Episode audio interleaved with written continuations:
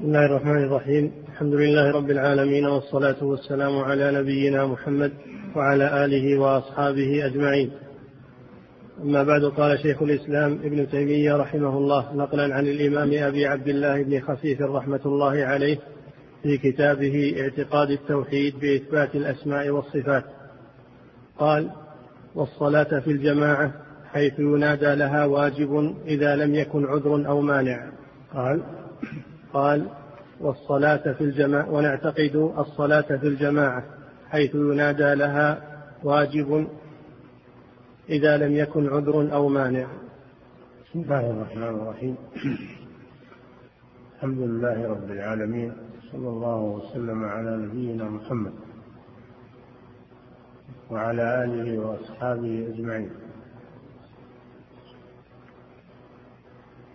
لا زال الشيخ رحمه الله في سياق النقل عن ابن خفيف. قال ونعتقد أن صلاة الجماعة واجبة حيث لا عذر. هذه المسألة مسألة صلاة الجماعة. أما الصلاة من حيث الصلوات الخمس هي ركن من أركان الإسلام. من تركها وهذا سيأتي سيأتي من ترك الصلاة نهائيا فإن كان متعمدا فإن كان جاحدا لوجوبها فهو يكفر بالإجماع. وإن كان يقر بوجوبها ولكن ترك صلاة الجماعة تكاسلا وصلاها منفردا هذا فيه الخلاف ويأتي إن شاء الله. إنما الكلام الآن في صلاة الجماعة وصلاة الجماعة واجب. واجب عند الإمام أحمد وإسحاق وجماعة من أهل الحديث. أن صلاة الجماعة واجب وليس وليست سنة كما يقوله البعض الآخر. ولذلك أدلة كثيرة منها قوله سبحانه وتعالى واركعوا مع الراكعين هذا أمر بأن المسلم يصلي مع المصلين. ولا يصلي منفردا.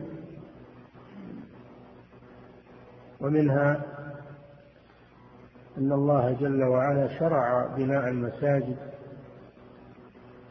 والأذان للصلاة فلو كانت سنة لو كانت صلاة الجماعة سنة ما احتيج إلى بناء المساجد. ولا احتيج إلى المؤذنين. هذا يدل على وجوبها. وكذلك ما جاء في صحيح مسلم أن النبي صلى الله عليه وسلم قال آه، ما جاء عن عن ابن عباس رضي الله عنهما أنه قال أن رسول الله صلى الله عليه وسلم قال من سمع النداء فلم يجب فلا صلاة له إلا من عذر. قالوا وما العذر؟ قال خوف أو مرض. وقوله لا صلاة له هذا يدل على وجوب صلاة الجماعة. بعض العلماء يحمله على نفي الحقيقة أن صلاته غير صحيحة.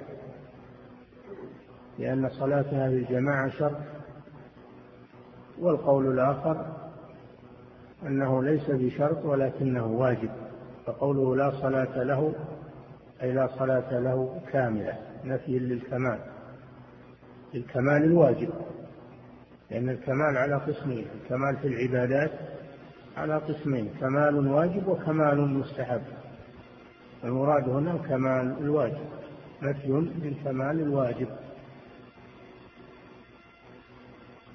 وكذلك النبي صلى الله عليه وسلم قال أثقل الصلوات على المنافقين صلاة العشاء وصلاة الفجر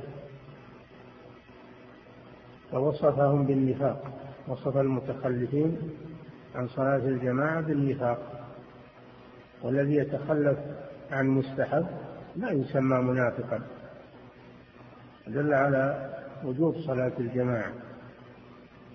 وأفرح من هذا أن النبي صلى الله عليه وسلم قال لقد هممت أن آمر بالصلاة فتقام ثم أخالف ثم آمر رجلا يؤم الناس ثم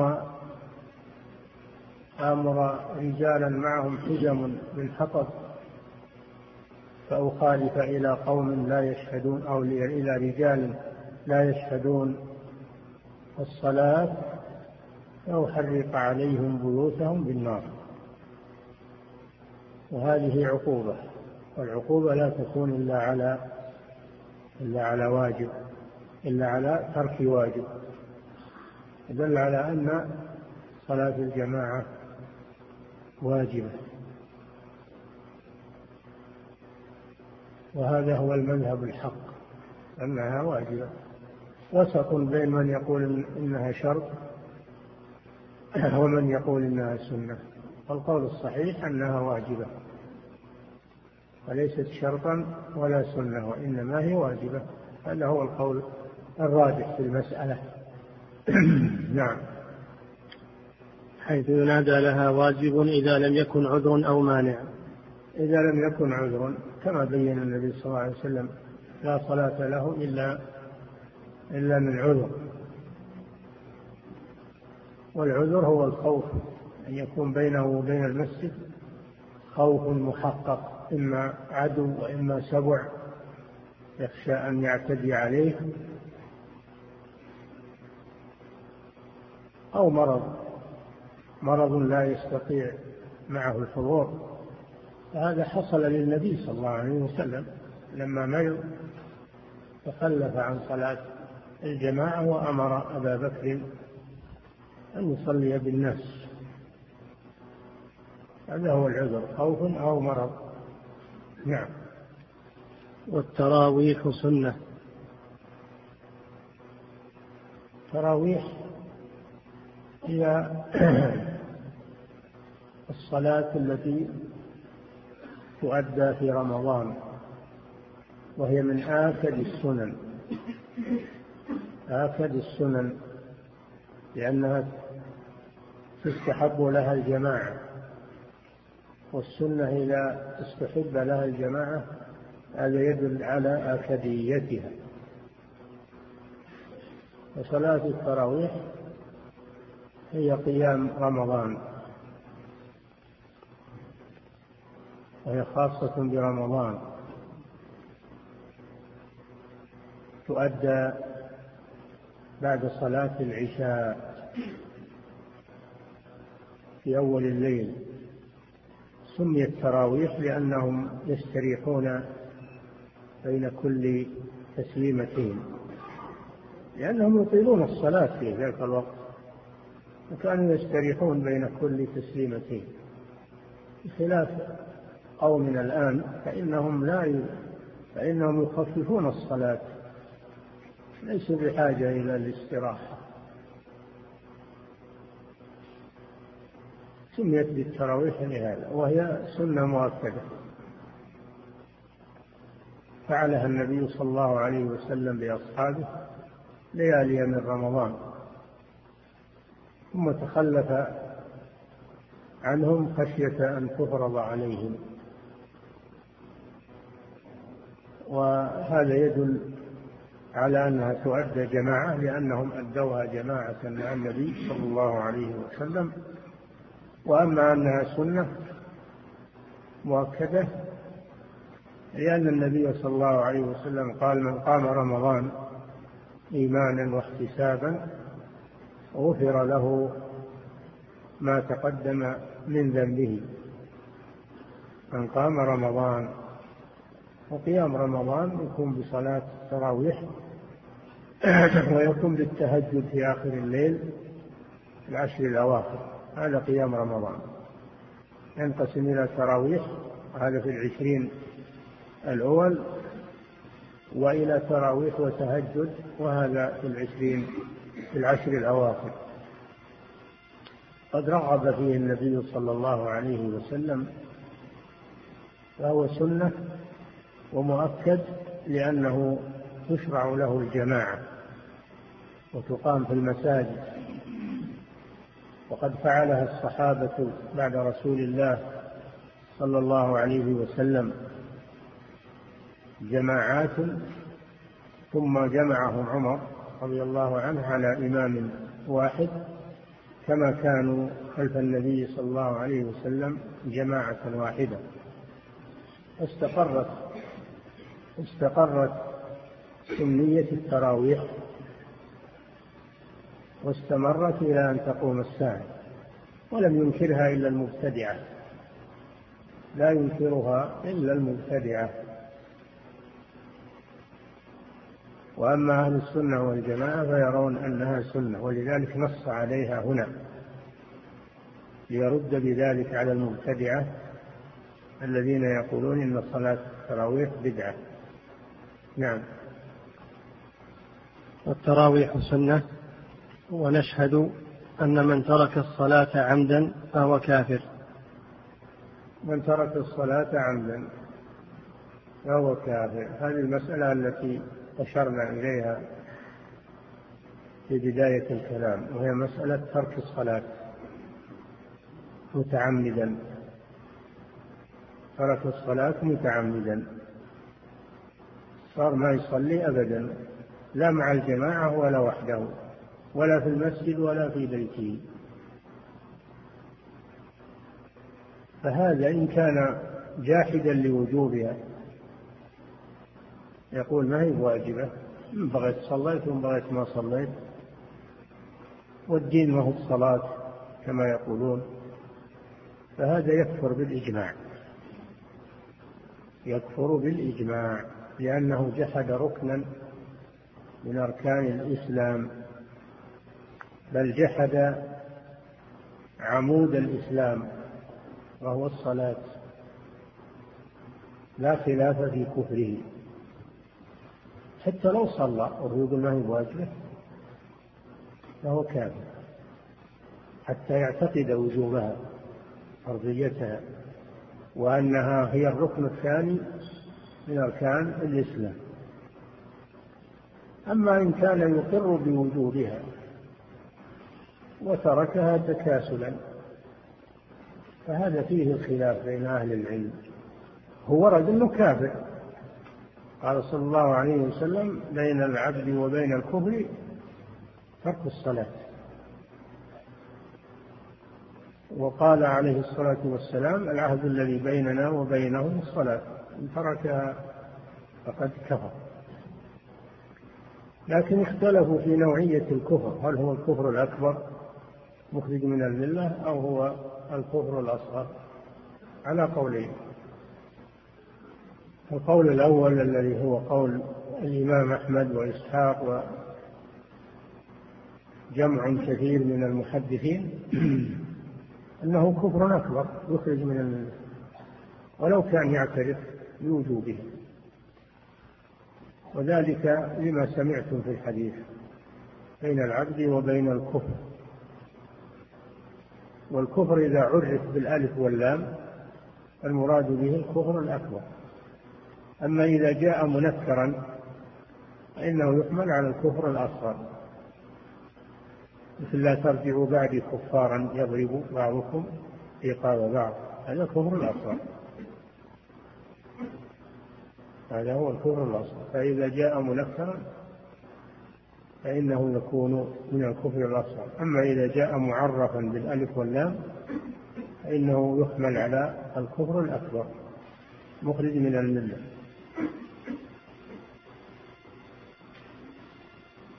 وأهل النار إذا قيل لهم ما سلككم في سقر أي ما هو السبب الذي أدخلكم النار؟ قالوا لم نكن من المصلين. هذا هو الجواب الأول. دل على أن ترك الكفر على أن ترك الصلاة كفر يخرج من الملة ويدخل صاحبه النار. قال تعالى فلا صدق ولا صلى ولكن كذب وتولى. فقرن أداء الصلاة مع التصديق وقرن تركها مع التكذيب. هذا دليل على أن تركها كفر يخرج من الملة. يخرج من الملة. والعياذ بالله. وهذا هو الراجح. أنه يكفر الكفر الأكبر المخرج من الملة. الله جل وعلا يقول فإن تابوا وأقاموا الصلاة وآتوا الزكاة وخلوا سبيلا. وفي الآية الأخرى فإن تابوا وأقاموا الصلاة وآتوا الزكاة فإخوانكم في الدين. دل على أن الذي لا يقيم الصلاة أنه لا يخلى سبيله وأنه ليس من إخواننا في الدين. وإذا لم يكن من إخواننا في الدين إنه كافر. نعم. والشهادة والبراءة بدعة. الشهادة لأحد بالجنة أو النار لأحد معين. نحن نشهد أن المؤمنين في الجنة وأن الكفار في النار. على وجه العموم نشهد بذلك أن المؤمنين في الجنة وأن الكافرين في النار. لكن الكلام على الشخص المعين. هذا الشخص المعين إن كان قد شهد له رسول الله صلى الله عليه وسلم بجنة أو نار فنحن نشهد بما شهد به الرسول صلى الله عليه وسلم. فنحن نشهد للعشرة الذين بشرهم رسول الله صلى الله عليه وسلم بالجنة. نشهد أنهم في الجنة بأسمائهم وأعيانهم. ونشهد أن أن أن ثابت بن قيس بن شماس في الجنة لأن النبي صلى الله عليه وسلم شهد له بالجنة. عبد الله بن آه آه كذلك النبي صلى الله عليه وسلم شهد في الجنة لأشخاص بأعيانهم فنحن نشهد لهم بالجنة. أما ما وكذلك من شهد له الرسول صلى الله عليه وسلم بالنار نشهد أنه في النار كفرعون وهامان وقارون والذين جاءت أسماؤهم أنهم في النار في القرآن أو في السنة نحن نشهد أنهم في النار. بأعيانهم. أما من لم يشهد له رسول الله صلى الله عليه وسلم بجنة ولا بنار فنحن لا نشهد ولا نجزم لكننا نخاف على المسيء ونرجو للمحسن. نخاف على المسيئين ونرجو للمحسنين ولا نقطع لهم لا بجنة ولا ولا بنار لأننا لا نحكم على الغيب ولا ندري ما يختم لهم وما لا يموتون عليه. هذه قاعدة. نعم. والشهادة فلا نشهد لجنة أو نار إلا لمن شهد له رسول الله صلى الله عليه وسلم.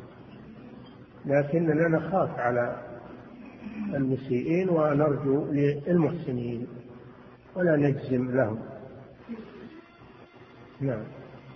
والبراءة.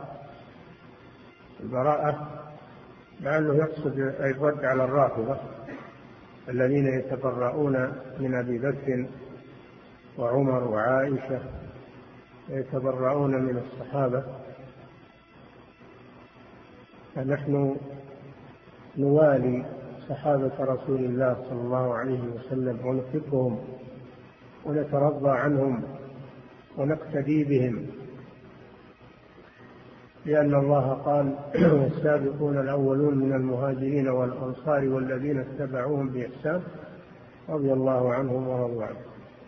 ولما ذكر المهاجرين والأنصار في سورة الحشر قال بعد ذلك والذين جاءوا من بعدهم يقولون ربنا اغفر لنا ولإخواننا الذين سبقونا بالإيمان.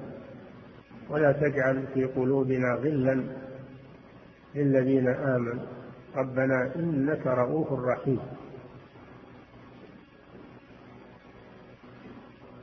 ولما طلب الشيعة من محمد بن الحنفية محمد بن علي بن أبي طالب أن يتبرأ من أبي بكر وعمر أبى.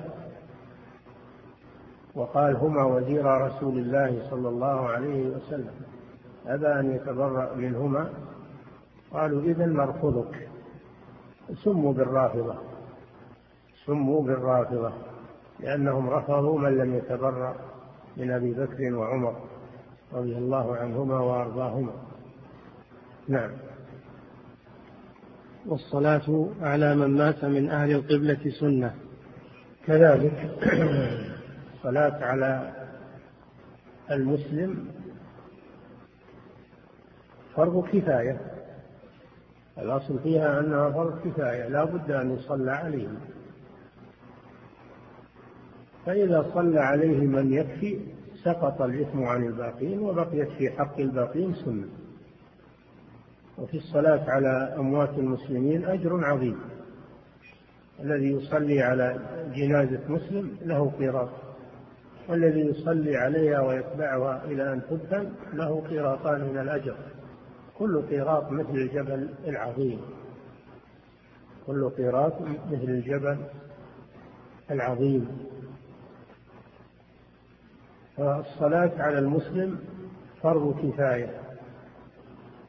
إذا قام بها من يكفي سقط الإثم عن الباقين وإن تركوها كلهم آثمون إنهم تركوا واجبا. لكن إذا إذا قام بها من يكفي تبقى سنة في حق البقية. وفيها أجر عظيم وهي الشفاعة للميت. هي شفاعة من المسلمين للميت. يقومون على جنازته يصلون عليه ويدعون له وهذا من محاسن هذا الدين العظيم. فإن المسلم إذا مات يعتنى به بأن يغسل ويكفن ويصلى عليه ويدفن ويزار قبره بعد ذلك. بالسلام عليه والدعاء له وبعد الفراغ من الدفن يوقف على قبره ويستغفر له ويسأل له التثبيت. هذا من محاسن هذا الدين الإسلامي. فإنه يكرم المسلم حيا وميتا. وهذا من حقوق المسلمين بعضهم على بعض.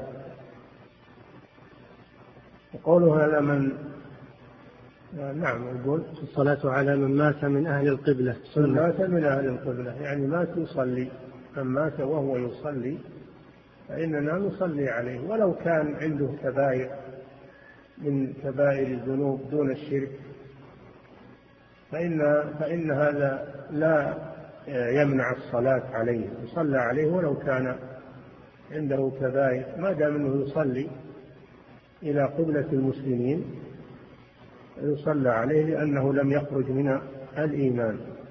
ولو كان يزني ويسرق ويشرب الخمر ويأكل الربا وغير ذلك ما دام أنه لم يشرك بالله عز وجل ولم يرتكب ناقضا من نواقض الإسلام فله حق على إخوانه المسلمين أنهم يصلون عليه. إنما الذي لا يصلى عليه هو المرتد الذي ارتد عن الدين.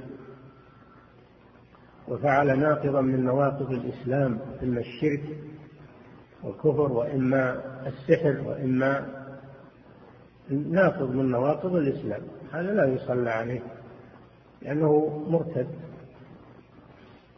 أما من لم يرتد يصلى عليه ولو كان ضعيف الإيمان أو فاسقا بمعصية. نعم. ولا ننزل أحدا. الحديث صلوا على من قال لا إله إلا الله. نعم.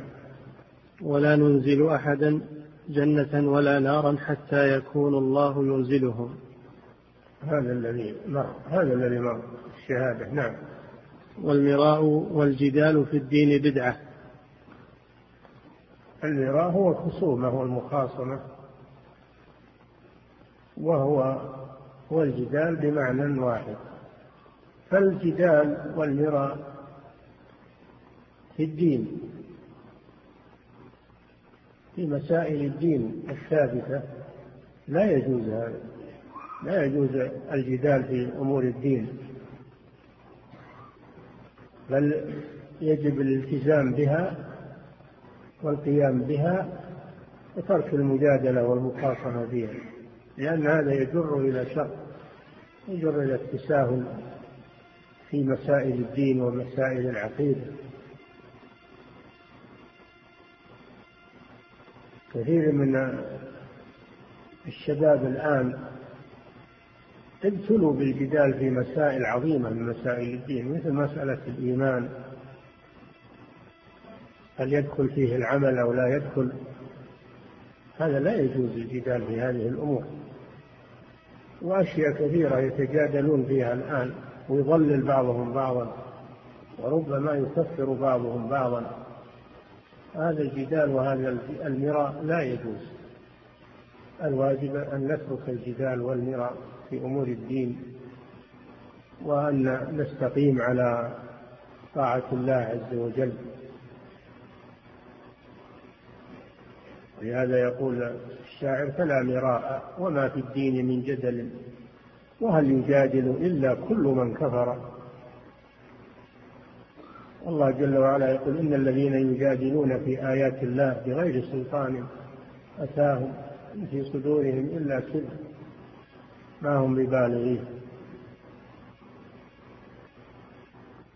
وفي الحديث أو في الأثر أنه ما ترك قوم دينهم إلا ابتلوا بالجدل. ابتلوا بالجدل. فيشتغلون بالجدل ويتركون العمل. يتركون العمل ويشتغلون بالجدال. وهذا شيء واقع الآن في شباب المسلمين وفي المتعالمين. شيء واقع يخشى من من جرائه وشره وعواقبه. الواجب أن طلاب العلم يتركون الجدال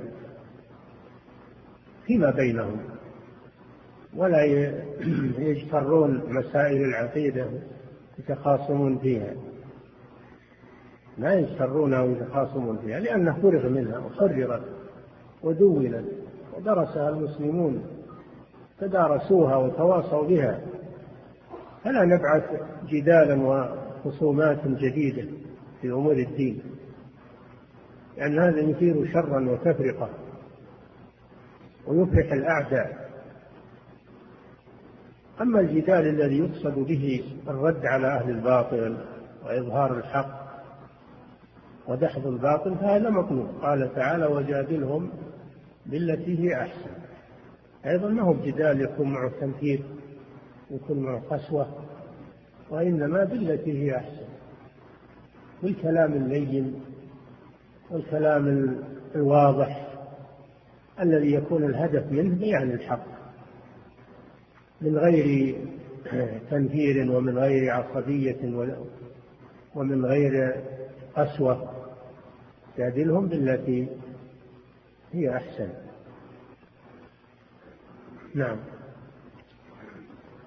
ونعتقد أن ما شجر بين أصحاب رسول الله صلى الله عليه وسلم أمرهم إلى الله. نعم الفتنة وقعت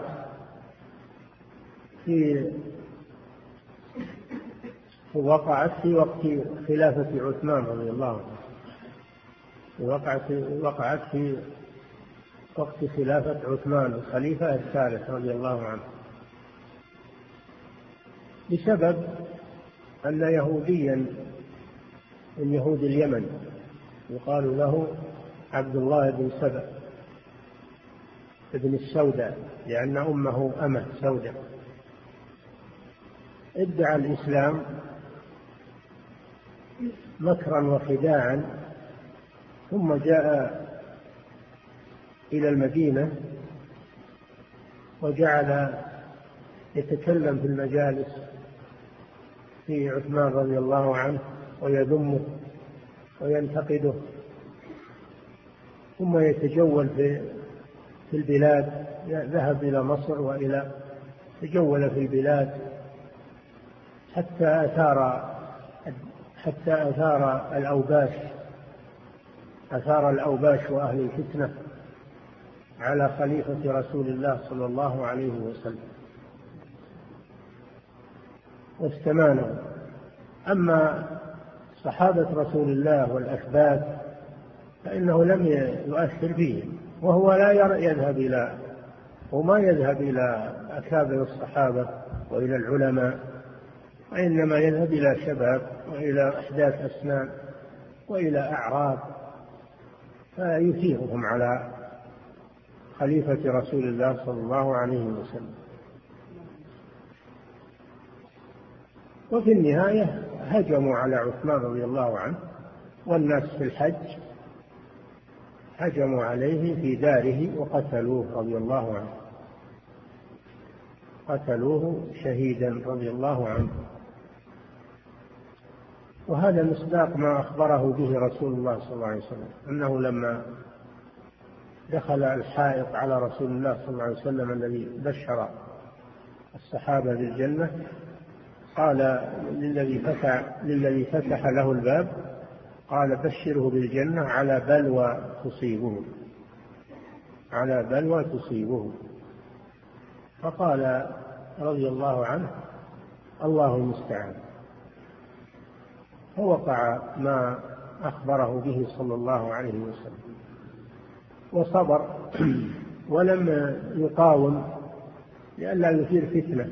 لم يقاوم الذين هجموا عليه بل أمر من عنده من الحراس أن يغمدوا سيوفهم.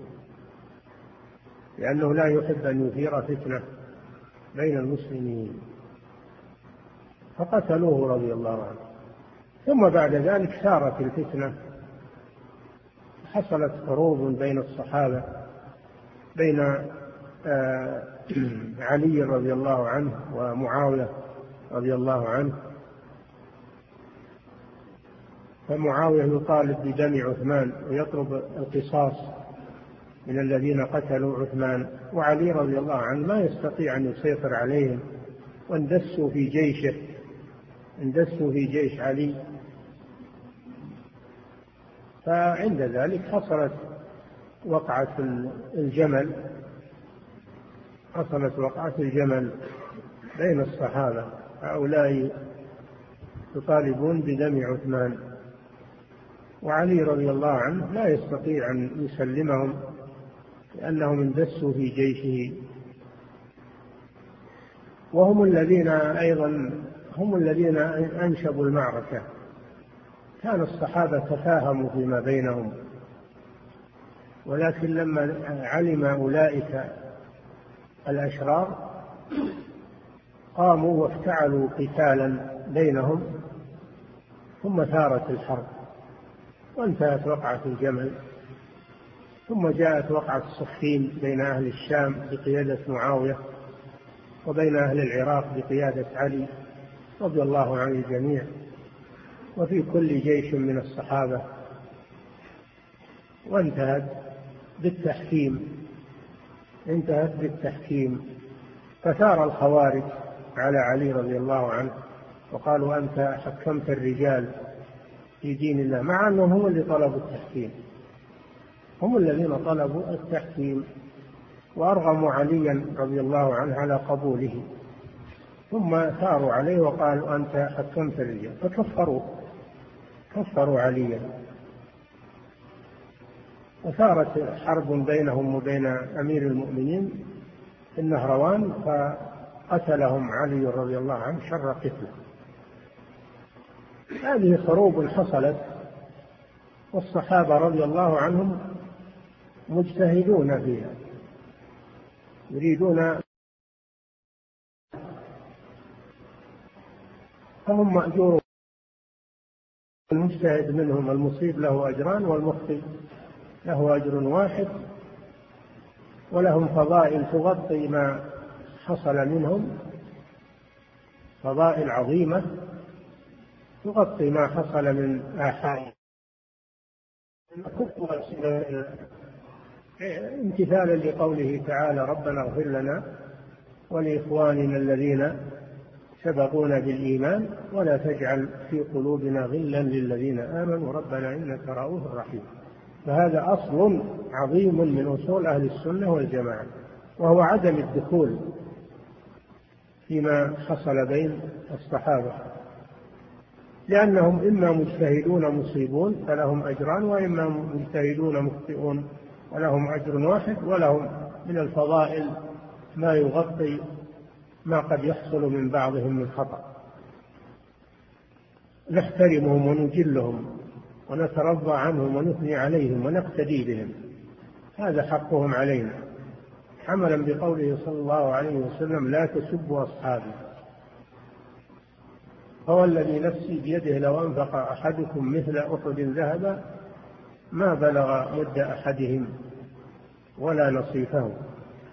فلا يلم الصحابة إلا أحد رجلين إما منافق والمنافقون من أول الأمر يبغضون رسول الله صلى الله عليه وسلم ويبغضون صحابته وإما وإما شيعي خبيث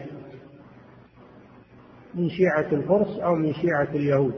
الذين يريدون القضاء على الإسلام يتلبسون بالإسلام خديعة كما تلبس به قائدهم الأول عبد الله بن سبأ. فلا يسب الصحابة إلا إما شيعي وإما وإما منافق. أما أهل الإيمان فإنهم يترضون عن الصحابة ويحبونهم. ويجلونهم ويثنون عليهم ولا يدخلون فيما حصل بينهم. يكفون ألسنتهم. ولما سئل عمر بن عبد العزيز رضي الله عنه عن ذلك قال أولئك قوم طهر الله أيدينا من دمائهم فنطهر ألسنتنا من الكلام فيهم. أو كما ذكر عنه رحمه الله. نعم. ونعتقد أن ما شجر بين أصحاب رسول الله صلى الله عليه وسلم أمرهم إلى الله. أي نعم. ونترحم على عائشة ونترضى عليها. عائشة أم المؤمنين زوج النبي صلى الله عليه وسلم الصديقة بنت أبي بكر الصديق. فهو فهي أحب النساء إلى رسول الله صلى الله عليه وسلم وأبوها أحب الرجال. إلى رسول الله صلى الله عليه وسلم فهي حبيبة رسول الله صلى الله عليه وسلم وبنت حبيب رسول الله صلى الله عليه وسلم ولها فضل عظيم. ولكن أهل النفاق والشيعة يتكلمون فيها وذلك في حادث الإفك. الذي برأها الله منه وأنزل فيه آيات تتلى إلى يوم القيامة. إن الذين جاءوا بالإفك عصبة منه. سماه الله إفكا. والإفك هو الكذب. سماه الله إفكا والإفك هو الكذب. وذلك أن الرسول صلى الله عليه وسلم في بعض أسفاره كان إذا أراد الرحيل يقوم الرجال ويشدون على الركائب ويحملون عليها هوادج النساء. ومن ذلك هودج عائشة رضي الله عنها. لكن عائشة آه، ذهبت لقضاء حاجتها عند الرحيل. ذهبت لقضاء حاجتها. فجاء الرجال وحملوا هودجها على بعيرها يظنون أنها فيه لأنها كانت صبية صغيرة خفيفة. وظنوا أنها في الهودج. رحلوا. جاءت عائشة رضي الله عنها وقد رحل القوم وبقيت هي وحدها. فماذا تفعل؟ جلست في المكان. لأنها تعلم أنهم إذا فقدوها سيرجعون إليها. جلست في المكان. أدركها النوم فنامت. وكان صفوان بن المعطل رضي الله عنه يتخلف عن الركب وينام ثم إذا رحلوا لحق بهم. فجاء صفوان على بعيره في الليل فرأى سوادا رأى سوادا فأقبل عليه ليستبرئ هذا السواد. معه فعائشة رضي الله عنها استيقظت وكان يعرفها قبل الحجاب. كان يعرفها قبل الحجاب فعرفها فجعل يقول إنا لله وإنا إليه راجعون. ثم جاء وأبرك بعيره ووطئ على على يدها ثم ركبت ولم يكلمها. لم يكلمها ركبت وذهب بها ولحق بها القوم. فعند ذلك تكلم المنافقون وقالوا إنه على موعد وانها وانها واحاكوا على هذه الحادثة كلاما قبيحا اتهموا فيه أم المؤمنين رضي الله عنها. هذه هي القصة. وفعل صفوان بن المعطل رضي الله عنه أمر لا بد منه لأنها إنقاذ. هذه مسألة إنقاذ. هل يذهب ويتركها؟ في الصيف وشدة الحر يتركها؟ لا يليق هذا فهو أنقذها. وهذا من محاسنه رضي الله عنه ومن فضائله. فهو أنقذها. ولحق لو كان بينه وبينها شيء كما يقول هؤلاء المنافقون هل يلحق بها برسول الله صلى الله عليه وسلم؟ لو كان بينه وبينها ما يقولون هل يذهب بها إلى رسول الله صلى الله عليه وسلم؟ هذا دليل على صدقه ونصحه رضي الله عنه وأنه ما أراد إلا خيرا. وإلا لم يكن ليذهب بها إلى الركب وإلى الجيش. هذا دليل على صدقه ونصحه رضي الله عنه وبراءته. حصل على عائشة رضي الله عنها محنة وشدة وحصل على رسول الله صلى الله عليه وسلم محنة وشدة من هذه القصة وهذا الإثم حتى أنزل الله القرآن. إن الذين جاءوا بالإفك عصبة منكم لا تحسبوه شرا لكم بل هو خير لكم. إلى قوله تعالى أولئك مبرؤون مما يقولون لهم مغفرة ورزق كريم. فبرأ الله عائشة من فوق سبع سماوات بآيات تتلى إلى يوم القيامة.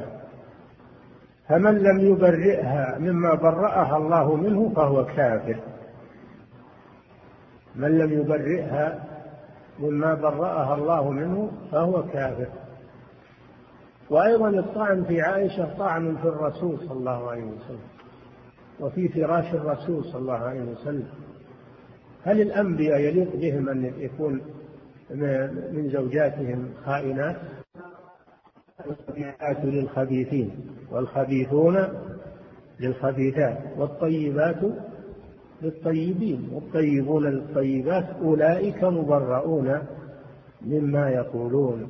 فلم يكن الله جل وعلا ليختار لنبيه امرأة غير شريفة وغير نزيهة؟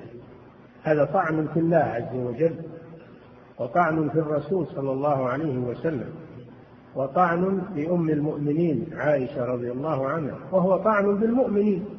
إذا طعن في أم المؤمنين فهذا طعن في الأمة في أمة محمد صلى الله عليه وسلم.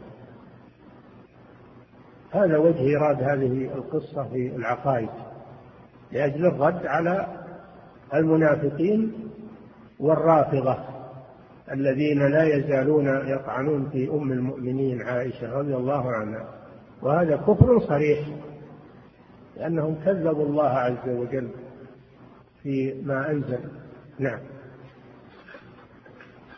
والقول في اللفظ والملفوظ وكذلك في الاسم والمسمى. نحن مر بنا أن القرآن كلام الله منزل غير مخلوق. هذه عقيدة المسلمين. المعنى غير مخلوق وأما اللفظ فهو مخلوق وهو حكاية أو عبارة عن كلام الله عز وجل. كلام الله هو المعنى القائم بالنفس بنفس الله عز وجل. ويعبر عنه الأنبياء إما جبريل وإما نبينا محمد صلى الله عليه وسلم. وهذا مذهب كفري. هذا كفر بالله عز وجل. الذي يقول إن القرآن مخلوق هذا كافر. كفره الأئمة. لأنه يجحد صفة من صفات الله وهي الكلام. يقول إن الله لا يتكلم. هذا كفر لله عز وجل أنه جحد لصفة من صفاته.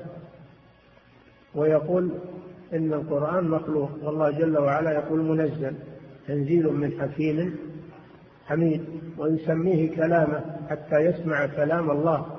يريدون أن يبدلوا كلام الله نسبه إلى نفسه. بقيت مسألة وهي اللفظ بالقرآن هل هو مخلوق أو غير مخلوق؟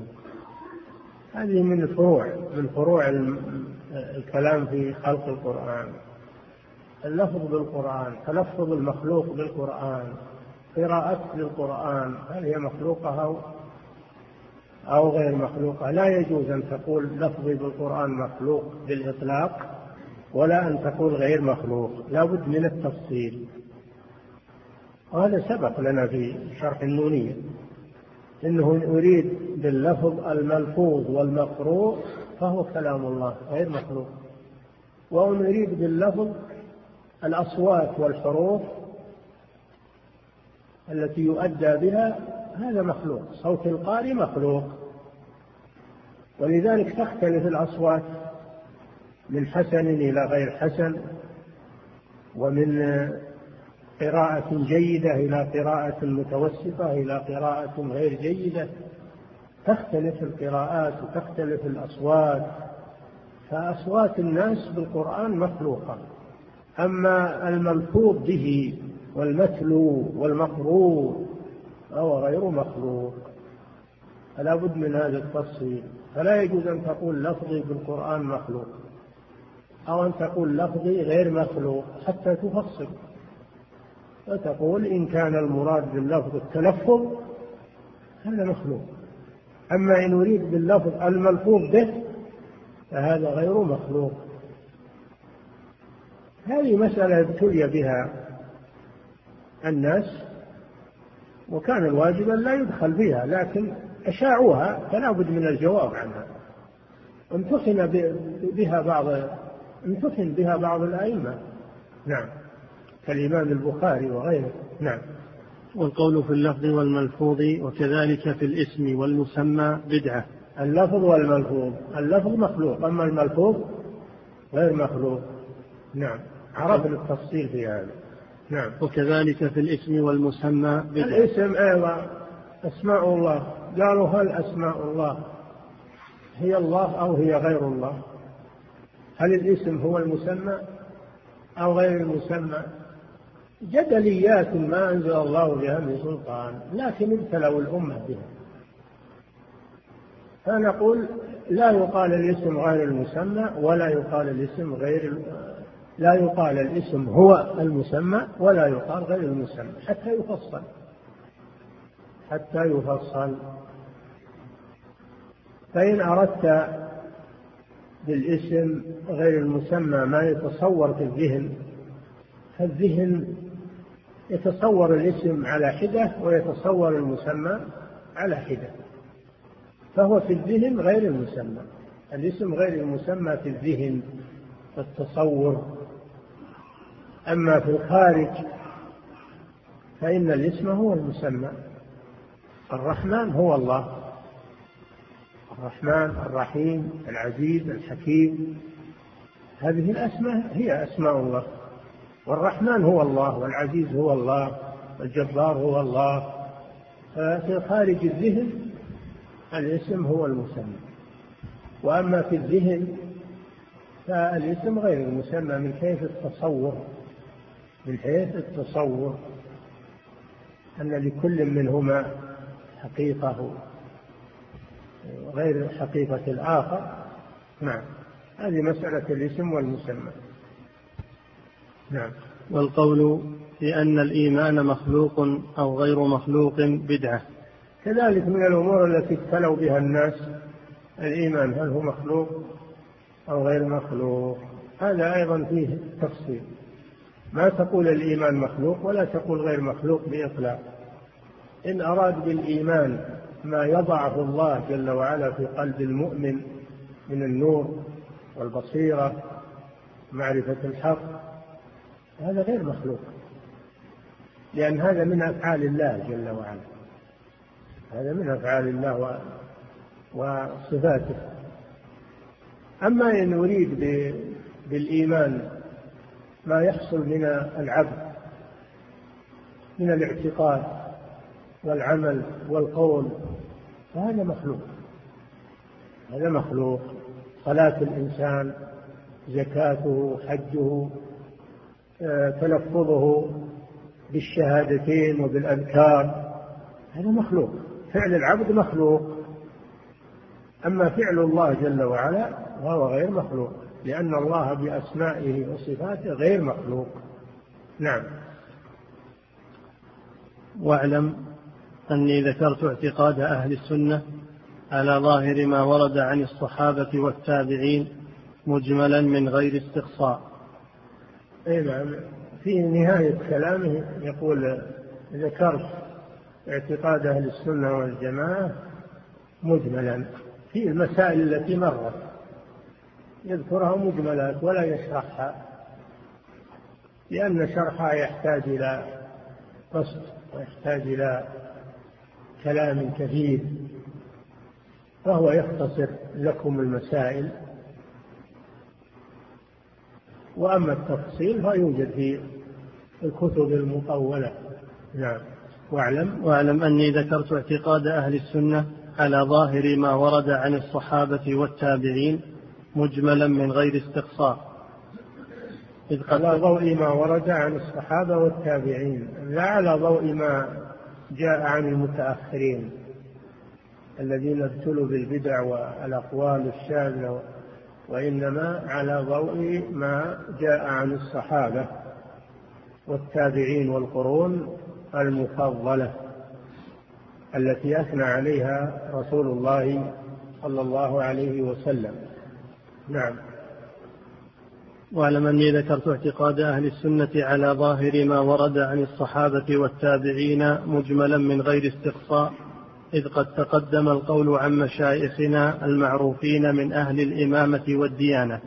نعم. إلا أنني أحببت أن أذكر عقود أصحابنا المتصوفة فيما أحدثه طائفة انتسبوا إليهم مما قد تخرصوا من القول. مما نزه الله المذهب وأهله من ذلك. دخل الآن في قضية التصوف لأنه هو متصوف رحمه الله. والتصوف في الأصل هو الاجتهاد في العبادة. هو الاجتهاد في العبادة والانقطاع للعبادة. هذا يسمونه التصوف. إما من لبس الصوف لأن من عادتهم يلبسون الصوف وهذا هو الظاهر. وبعضهم يقول نسبة إلى أهل الصفة أهل الصفة الذين في عهد النبي صلى الله عليه وسلم. والصفة معناها سكن داخلي جعله الرسول صلى الله عليه وسلم في المسجد للغرباء الذين يأتون لطلب العلم. يسكنون في هذه الصفة والمحسنون يأتون لهم بالطعام والشراب ويتصدقون عليهم وهم يتفرغون لطلب العلم. هؤلاء هم أهل الصفة وهم الغرباء الذين يفدون على الرسول صلى الله عليه وسلم وليس لهم بيوت ولا مأوى فيجعل لهم الرسول صلى الله عليه وسلم هذه الصفة ملحقة بالمسجد. يسكنون فيها وينامون فيها ويحسن عليهم الناس الطعام والشراب. يقولون إن تسميه الصوفية من هذا هذا ما هو ما هو ظاهر. هذا ما هو ما هو ظاهر. والتصوف لم يكن في القرون المفضلة وإنما حدث بعد القرون المفضلة. وكان في الأول ليس عليه مؤاخذات لأنه اجتهاد في العبادة والزهد. اجتهاد في العبادة وزهد في الدنيا. ليس عليه كثير مؤاخذات وإن كان المطلوب من الإنسان أنه يعبد الله ويطلب الرزق يطلب العلم ولا ينقطع للعبادة ويترك طلب الرزق طلب الخير. لكن هم آه، استساغوا هذا تفرغوا للعبادة والزهد تقشف. هذا أولهم. وأما على فهم على عقيدة أهل السنة والجماعة ومنهم محدثون منهم محدثون. هذا في الأول. ثم بعد ذلك تطور التصوف ودخل فيه بلاوي وشرور وبدع ومحدثات. تطور إلى القول بوحدة الوجود إلى القول بوحدة الوجود. والحلولية وغير ذلك كما حصل من أقطاب الصوفية كابن عربي والحلاج وابن سبعين وابن الفارغ والتلمساني حصل منهم والعياذ بالله كفر غليظ حيث إنهم يقولون بوحدة الوجود وهكذا البدعة البدعة أول ما تنشأ يسيرة ثم تتطور. أصل التصوف في أصله بدعة لكنها بدعة خفيفة. ثم تطورت إلى أن وصلت إلى الكفر بالله عز وجل. فهو يتكلم عن الصوفية القدامى. الصوفية القدامى المجتهدين في العبادة والزهد وهم على عقيدة أهل السنة والجماعة. وعلى علم الحديث. أما الصوفية المتأخرون فتركوا العلم واشتغلوا بالعبادة بزعمهم ويزهدون في العلم. هذا من من فضائحهم وشطحاتهم. نعم. إلا أنني أحببت أن أذكر عقود أصحابنا المتصوفة فيما أحدثه طائفة انتسبوا إليهم. آه شوف ينكر على الذين نسبوا إلى الصوفية ما ليس من مذهبهم ينكر على المتأخرين. نعم. من فيما أحدثه طائفة انتسبوا إليهم مما قد تخرصوا من القول مما نزه الله المذهب وأهله من ذلك. نعم أعد. إذ قد تقدم القول عن مشايخنا المعروفين من أهل الإمامة والديانة إلا أنني أحببت أن أذكر عقود أصحابنا المتصوفة. المتصوفة القدامى. المتصوفة القدامى الذين لم يحصل منهم ما حصل من المتأخرين من الشطحات. نعم. إلا أنني أحببت أن أذكر عقود أصحابنا المتصوفة فيما أحدثه طائفة انتسبوا إليهم مما قد تخرصوا من القول. تخرصوا من القول. يعني ما لها أصل. جاءوا بأشياء ليس لها أصل من الشرع ونسبوها إلى التصوف. نعم. مما قد تخرصوا من القول مما نزه الله المذهب وأهله من ذلك. مذهب الصوفية في الأصل كما سمعتم. هم أضافوا إليه أشياء شوهته وأفسدته فهو يريد أن يرد على هؤلاء وأن يقول مذهب الصوفية في الأصل بريء من هذه المحدثات التي أحدثها قوم ينتسبون إلى الصوفية وليسوا صوفية على الحقيقة. نعم. إلى أن قال وقرأت لمحمد بن جرير الطبري محمد بن جرير الطبري رحمه الله انتقدهم انتقد الصوفية فهو يتعقب على الإمام ابن جرير ويقول إن هذا ما هو مذهب الصوفية في الأصل وإنما هؤلاء ناس جاءوا من بعد فاضافوه إلى الصوفية وهم منه براء. نعم.